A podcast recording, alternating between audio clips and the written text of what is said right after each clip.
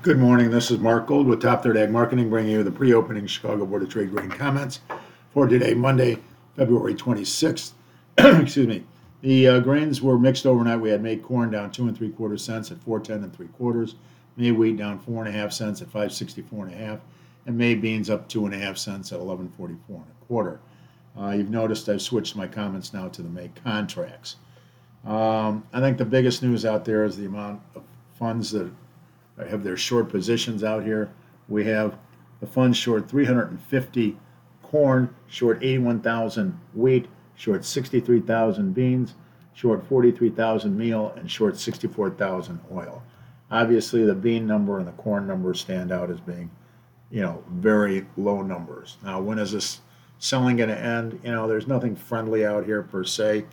Uh, it looks like there's three cargoes of Brazilian beans about to go into the east coast of the United States. When the U.S. is importing beans, I mean, how bad is that? Uh, it's pretty bad.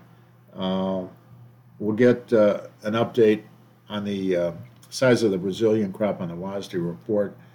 Um, AgRural came out and said 147.7.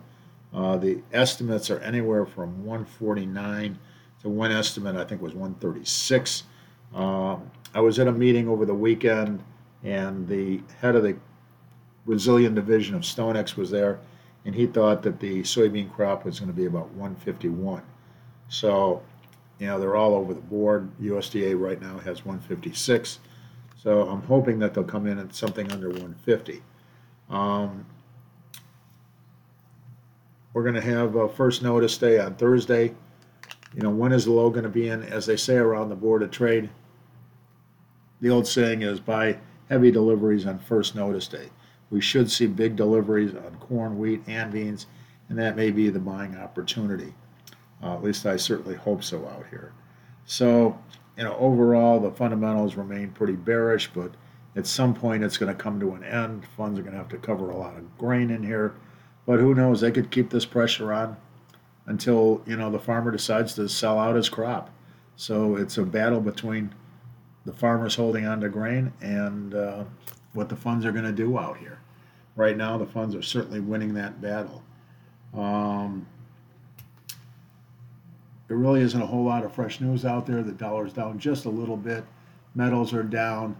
Um, the Dow Jones looks to open up steady. So there's really not too much here in the outside markets. We'll get the uh, export inspections at 10 o'clock. They should be very low on the beans, pretty decent on the corn, and you know mediocre on the wheat.